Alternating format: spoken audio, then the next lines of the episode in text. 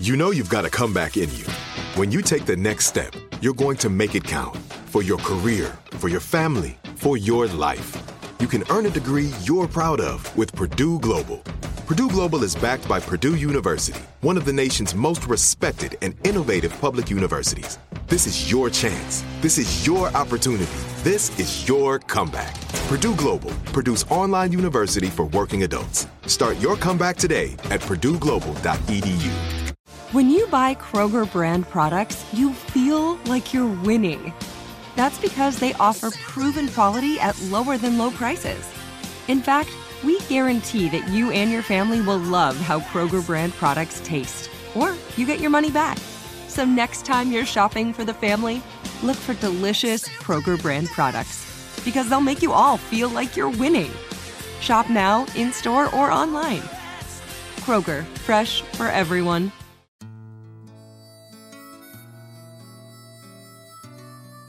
In the mid 1800s, settlers on the East Coast began to look west. The territories there promised a new life and a place to generate wealth.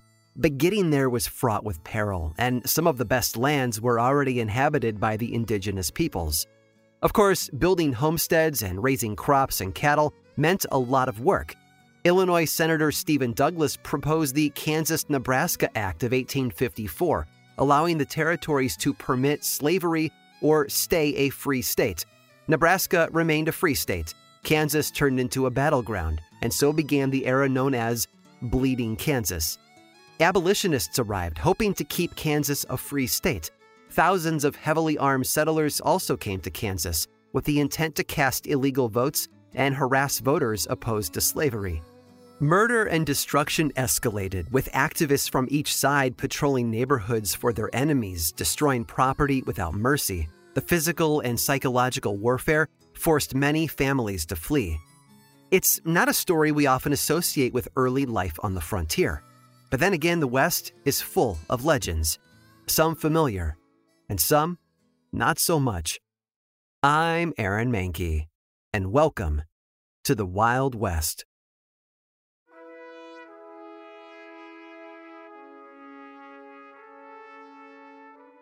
When we picture cowboys, we envision men like Clint Eastwood or John Wayne. We see 10 gallon hats and men driving herds of cattle across an open range. The image of men wearing caps, spurs, and the iconic Stetson hat riding down dusty trails is an image that we all have in our heads. But did you know that cowboys didn't wear cowboy hats? For starters, the traditional Stetson hat wasn't invented until 1865, and even then, people didn't frequently wear them until the late 19th century. So, what did cowboys wear? They wore bowler hats, which were originally designed in London in 1849.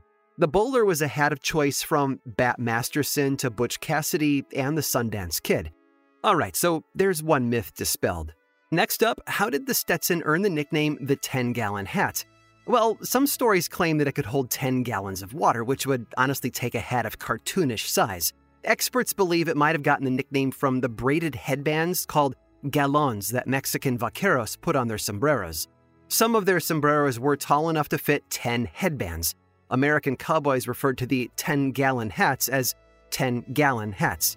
So, where did the word cowboy come from anyway? Well, again, you might be surprised. With the gold rush, the Civil War, and the push to colonize the West, settlers saw the open and often cheap land out west as an opportunity.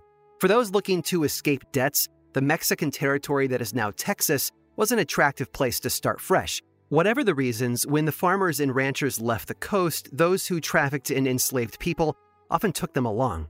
Over 182,000 enslaved people lived in Texas by 1860. When the Civil War started in 1861, Texas joined the Confederacy. Barbed wire hadn't been invented yet, and keeping cattle from straying was impossible without someone to round them up. So many of these ranchers relied on enslaved people to work with the cattle and other livestock. After the war, ranchers hired freed African Americans as cowhands. The work was tough, often dangerous, and physically challenging. But it's important to remember that those who worked cattle and livestock were a very diverse group. Most cowboys were either freed black men, Mexican, or Native Americans. But the word cowboy itself wasn't a post war term. In fact, that word might have first appeared during the American Revolution when loyalists stole cattle to sell to the redcoats. In the Civil War, the term became associated with bushwhackers, men who took to forms of guerrilla warfare and raids. In 1881, a newspaper referenced cowboys, writing that they were nothing more than lawless, roaming gangs. President Chester A. Arthur told Congress that cowboys had become a menace in Arizona. In other words, those who worked as cowboys were not well respected. It wouldn't be until much later, though, that we idolized cowboys as the rough and rugged men in movies and books. Earlier on, though, because society looked down on cowboys, the men who worked that job tended to form close bonds. And in a job where longhorns needed extracting from shrubs and cattle needed moving from one location to another, it's easy to see the men had to depend on each other. In movies and other media, cowboys are sometimes depicted as loners, Yet life on the frontier meant depending on others for survival. Cowboys worked, rode, slept, and ate together for companionship, safety, and job efficiency. According to the 1850 California census, 90% of the state's population were men. And sure, there were red light districts in cities and towns, but life for extended periods at a time on the range was typically void of women. Derogatory or not, being a cowboy was still a man's job. And like miners, the men depended on each other. And while many did not engage in sexual activities, they still created the same intimacy and bonds found in traditional family units. Others, though, did become more intimate. And remember, humans need love and companionship. And without much human contact, especially from women, some of the men found love where they could, like William Drummond Stewart and Antoine Clement. When William's older brother died, William returned to Scotland, and Antoine followed. For several decades, we've called the Old West the Wild West, and while we think we know how most people lived and worked, it turns out life on the frontier didn't exactly fit Hollywood's description.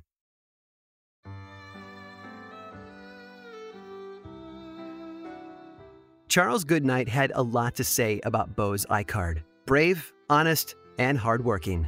Like so many enslaved people, Ikard's birthday was never recorded. The best estimate is that he was born between 1843 and 1847 in Somerville, Mississippi, but that's a huge gap. He and his mother were both owned by Dr. Milton Ikard. Bose grew up with the doctor's son, and there is some speculation that the doctor might have also been Bose's father. The Ichards moved to Texas in 1852, settling in Parker County. Settlers there often fought with Comanche and Kiowa tribes, who were less than pleased with settlers encroaching on their homeland. The Ichards took to cattle ranching and young Bose helped with the livestock. Dr. Ikard served with the Confederate Army during the Civil War, leaving Bose and others to manage the cattle. He returned after the war, but the Emancipation Proclamation forced him to free his enslaved people on the ranch, although he did offer to hire them instead. All of them chose to stay, but it isn't clear if they did so because they had no other opportunities or if they stayed because they wanted to. In 1866, Bose took a job with Oliver Loving, the ranch had a particularly stubborn horse that threw everyone who tried to break it. The other ranch hands challenged Bose to ride it. To stop the bronco from bucking, Bose bit the horse. Instead of working the ranch as merely a cowhand, Bose helped drive the cattle to market. Now, it took 10 cowboys to drive the cattle, and each cowboy had three horses. In addition, the crew included a trail boss, a cook, and a horse wrangler to care for the spare horses. On trail drives, the cook was the one who was the most respected. Their job entailed driving the chuck wagon, preparing the meals, and managing medical supplies. The horse wrangler held the most entry level position. And every drive cost a rancher $1,000 in wages and supplies. Once the cowboys got the cattle to their destination, the rancher sold the herd for roughly 20 to $35 per head, and then the trail boss paid the crew, cutting them loose to do as they wished. After spending months on the road, the men naturally headed to towns for baths, shaves, haircuts, and to do some drinking and gambling. Now, typically, the cattle were loaded onto trains heading out to Dodge City, although some drives took the crew as far as Nebraska, Wyoming, Montana, and other northern cities. As for Bose, who worked for the team of Oliver Loving and his partner Charles Goodnight, they stuck to a stretch of trail from Texas to Wyoming. The trail, created in 1866, became known as the Goodnight Loving Trail. The journey to Wyoming came with plenty of danger, too. The cowboys and crew traveled a long distance, some of which took them across hostile Native American territory. And of course, there was the cattle to care for. A crew of 18 cowboys set out from Fort Belknap, Texas on June 6th of 1866, with 2,000 Texas Longhorns in their care. Bose not only helped drive the cattle, but Goodnight also trusted him to carry the money that they made while on the road. The crew made another drive in the summer of 1867. This time, Oliver Loving and another crew member rode ahead. Comanches attacked the men, and Loving later died from his injuries. The drive couldn't be stopped, though, and they pushed on, collecting Loving's body on the return trip. They carried his body home and gave him a proper burial. Bose decided to retire from life on the trail in 1869. Initially, he planned to settle in Colorado, but Goodnight talked him into purchasing a farm in Weatherford, Texas instead. Bose agreed. Goodnight visited his friend whenever he passed through Parker County. Census data shows that Bose and his new wife, Angelina, settled into a farming life and raised their children there. Every now and then, Bose reunited with his fellow cowboys and friends. He lived a good life and passed away on January 4th of 1929 at his sister's house in Austin, Texas. His family returned his body to Weatherford and buried him in the Greenwood Cemetery. Charles Goodnight mourned the loss by making sure Bose could never be forgotten. He paid for a monument to mark his friend's grave.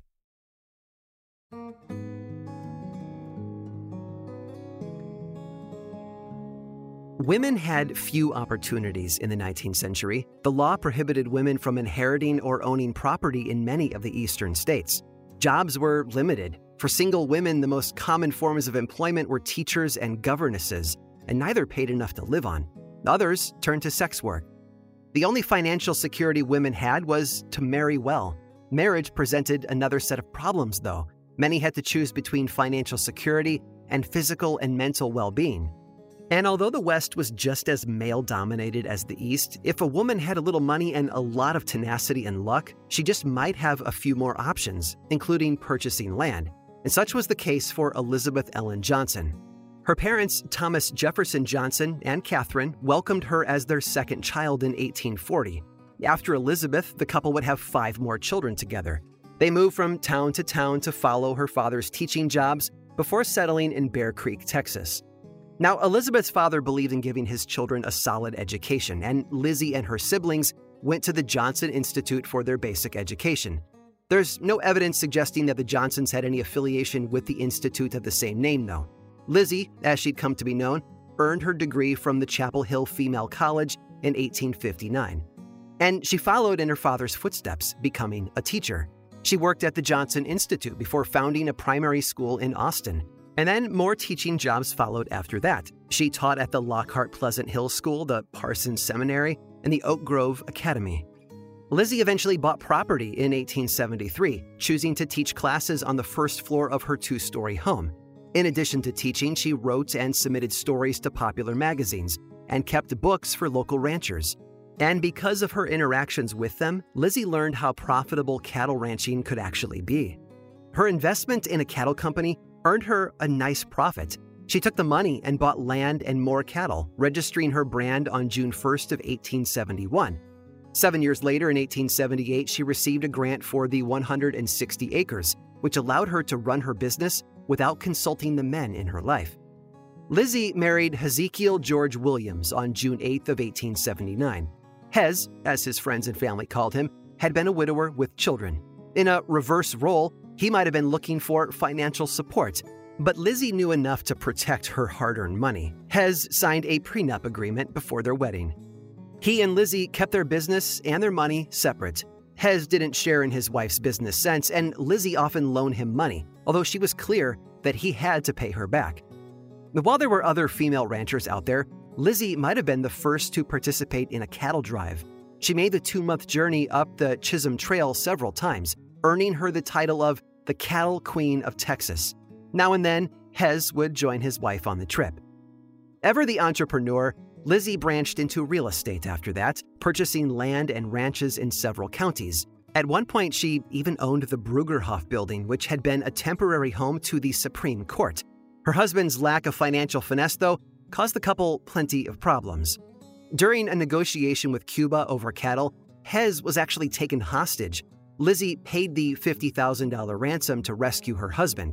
In 1896, she bought her husband's cattle business for 20 grand. Whatever storms the couple weathered, though, it was clear to everyone how much they loved each other. And when Hez passed away in 1914, Lizzie became a recluse.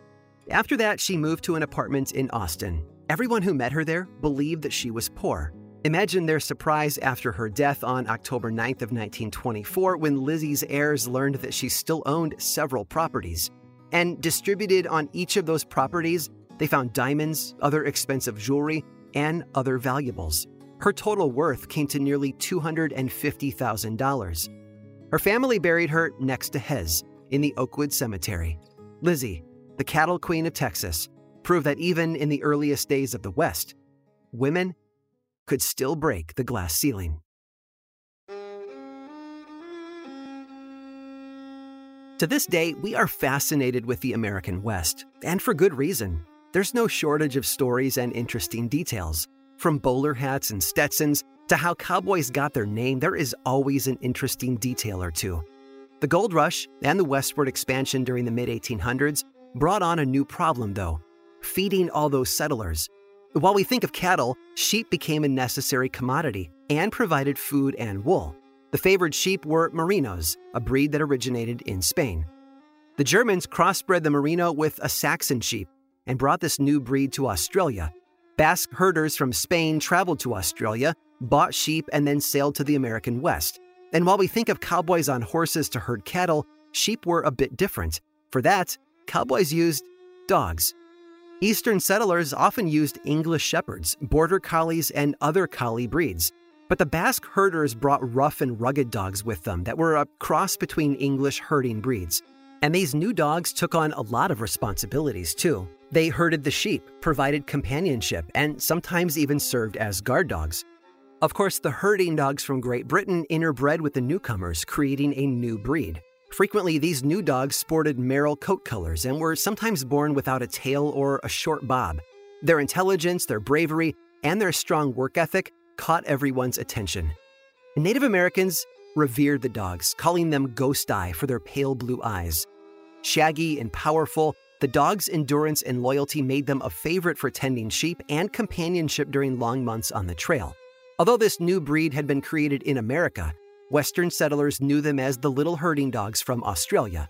In the following decades, the breed's courage and agility made them favorites at rodeos and as circus performers. The Australian Shepherd began in the Old West and is as American as the cowboy. Keeping a thousand head of cattle or sheep from wandering off was hard work, though. Dogs helped, but the real change came in the early 1870s. On October 27th of 1873, Joseph Glidden, a farmer in Illinois, changed life for the cowboy when he applied for a patent on his own version of the barbed wire fence. His take improved the design by twisting two strands instead of one.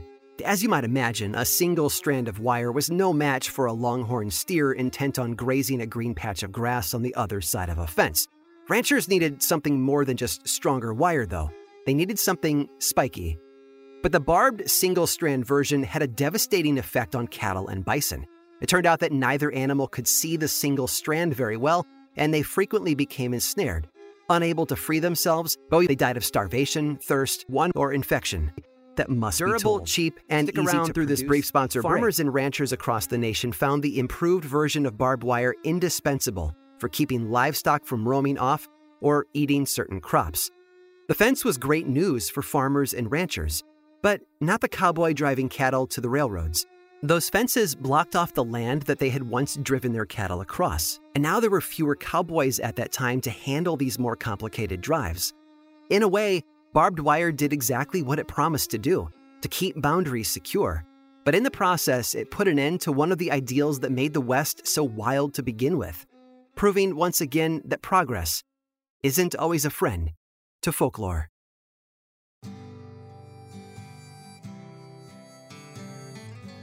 The cowboy is a central figure of Wild West folklore, so I hope you enjoyed today's journey through some of those tales.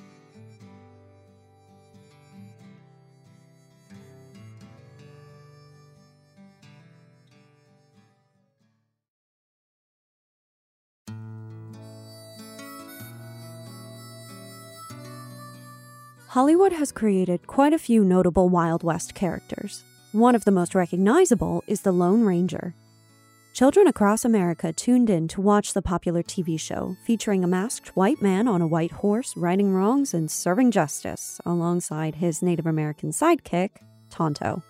Few know that the character is inspired by a real Old West hero, Bass Reeves. Despite being one of the most accomplished lawmen of the time, Bass's story has been largely overlooked by mainstream history books. Born into slavery in Crawford County, Arkansas in 1838, he was just eight years old when state legislator William S. Reeves moved to Grayson County, Texas, and took Bass, his parents, and other enslaved workers with him. Not long after they arrived, Reeves gave Bass to his son, Colonel George R. Reeves. Over the years, Bass grew to be an enormous man, standing at over six feet two inches tall. Sources say he possessed good manners and an even better sense of humor. But when the war broke out, George Reeves took Bass with him when he went to fight for the Confederacy. It was during the war that the two parted ways. Some say Bass managed to escape. Other sources claim that Bass and George got into a fight over a card game and the argument turned violent. According to the story, Bass seriously injured George, and either way, Bass fled to Native American territory where he couldn't be pursued. Over the years, he lived among the Seminole and Creek tribes and learn their languages and customs. With the Emancipation Proclamation, Bass could leave the tribes and return to the United States and to Arkansas. In 1863, he settled down and became a farmer. A year later, he married Nellie Jenny, and the two started a family eventually having five girls and five boys. To supplement the family income, Bass occasionally worked for the U.S. Deputy Marshals. Fate had something exciting in store for Bass. In 1875, Isaac Parker, the newly appointed judge of the Western District of Arkansas, was looking for a U.S. Marshal to bring law and order to the lawless Indian Territory. Parker was known as the hanging judge and was famous for his tough stance on crime and his determination to bring order to the Wild West. Parker appointed U.S. Marshal James F. Fagan to head up approximately 200 deputies. Fagan learned that Bass could speak several different languages and that he had a solid knowledge of the area. Bass Reeves was clearly an unmatched asset and was hired in short order. Fagan appointed Bass as a deputy U.S. Marshal, making him the first African American to hold the position. Bass was a skilled tracker and marksman, and he quickly gained a reputation as a fearless lawman who always got his man. Throughout his career, Bass arrested more than 3,000 felons and was credited with killing 14 outlaws in self defense. Bass was ingenious. He created clever disguises using everything from a preacher's frock to farmer's overalls to blend in with his surroundings and catch his targets off guard. One of Bass's most famous cases involved taking down the notorious outlaw Bob Dozier, who had been terrorizing the Oklahoma Territory for years. Bass spent months tracking Dozier, known for his sharpshooting ability and his talent for eluding the law.